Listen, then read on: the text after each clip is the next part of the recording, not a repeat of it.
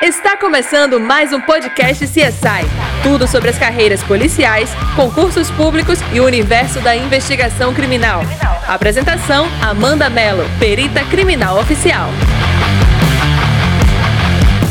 Cada gota de sangue pode ser classificada de uma forma, de acordo com a sua morfologia. Morfo vem de forma, logia estudo. Então, estudo da forma do, da mancha de sangue, na verdade, não é do sangue, da mancha de sangue, diz para o perito de que forma ela caiu, de que altura ela caiu, de que velocidade ela caiu e há quanto tempo ela caiu. Poxa, Amanda, fala tudo isso sobre uma gotinha de sangue. Fala, e não é fantástico? Por isso que a perícia criminal é tão fascinante. Gente, as manchas de sangue podem revelar a velocidade com que elas foram produzidas. Se elas foram produzidas a baixa velocidade, se a média velocidade e se a uma velocidade muito alta. Por exemplo, a baixa velocidade.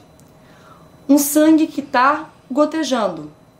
Vou dar um exemplo. Faz um corte aqui no braço, claro que você não vai fazer, né? Mas pensa, um corte aqui no braço suficiente para gotejar um sangue de forma constante e aquele sangue começa a ficar no ambiente. Eu digo para os meus alunos: ah, você pode pegar um, um, uma tinta se você tiver em casa, espalha assim papel ofício no chão e deixa o pingo de tinta cair. As meninas podem fazer isso com esmalte. Claro, tem uma diferença, não tem a mesma viscosidade, as mesmas propriedades do sangue, mas vai te fazer entender um pouquinho sobre isso tá? Quando a gente faz esses estudos em laboratório, a gente quer estudar uma mancha de sangue, a gente reproduz dessa forma. Claro, usando substâncias que mais se aproximem das características físicas de uma gota de sangue. Eu vou confessar até pra vocês. Algumas vezes a gente até produz na gente, faz um cortezinho no dedo, faz um cortezinho no braço, sempre tem uma cobaia mas tudo em nome da ciência. Não tô falando para você fazer em casa, mas faz isso, usa uma tinta, um esmalte e você vai ver, deixa gotejar, você vai ver o formato que aquilo vai fazer no chão. E aquele tipo de mancha que vai se formar, você pode ir no meu Instagram, vez ou outro compartilho imagens desse tipo, é uma mancha gotejada, que indica que ela foi produzida a baixa velocidade. Que dependendo da sua morfologia, a gente pode dizer se a pessoa estava caminhando ou se a pessoa estava correndo. Se a pessoa estiver correndo, a mancha vai estar mais alongada. Se a pessoa estiver parada, ela vai estar mais esférica. Se ela estiver caminhando, ela vai tender a ser oval. Olha quanta informação, gente. Através daquela morfologia eu digo se a pessoa estava parada, se a pessoa estava andando, se a pessoa estava correndo. E isso são manchas produzidas a baixa velocidade. Manchas produzidas a média velocidade já é um outro padrão que a gente chama de manchas espargidas. É alguém, por exemplo, que pega um taco de beisebol e acerta a cabeça de outra pessoa repetidas vezes. Aquela movimentação do taco de beisebol vai fazer com que as gotas de sangue acompanhem o movimento daquele objeto. E aí você não vai encontrar apenas sangue no chão, você vai encontrar inclusive sangue no teto, sangue nas paredes, e aí é o que você vê bem aquelas cenas, né, de filme de terror. Meu Deus, sangue na parede, sangue no teto, que loucura. Não. Não é que a pessoa é, é foi elevada e o sangue dela foi para lá. A movimentação do objeto fez isso. O objeto entra em contato com o sangue e ao momento que ele é movimentado, aquele sangue passa a ser transferido para outros anteparos. E aí a gente consegue, inclusive, passar a identificar que tipo de instrumento pode ter sido utilizado estudando esse padrão de manchas de sangue. Amanda, é só dessa forma que eu vou encontrar é, sangue no teto, sangue nas paredes? Não, gente. Aí tem outra forma.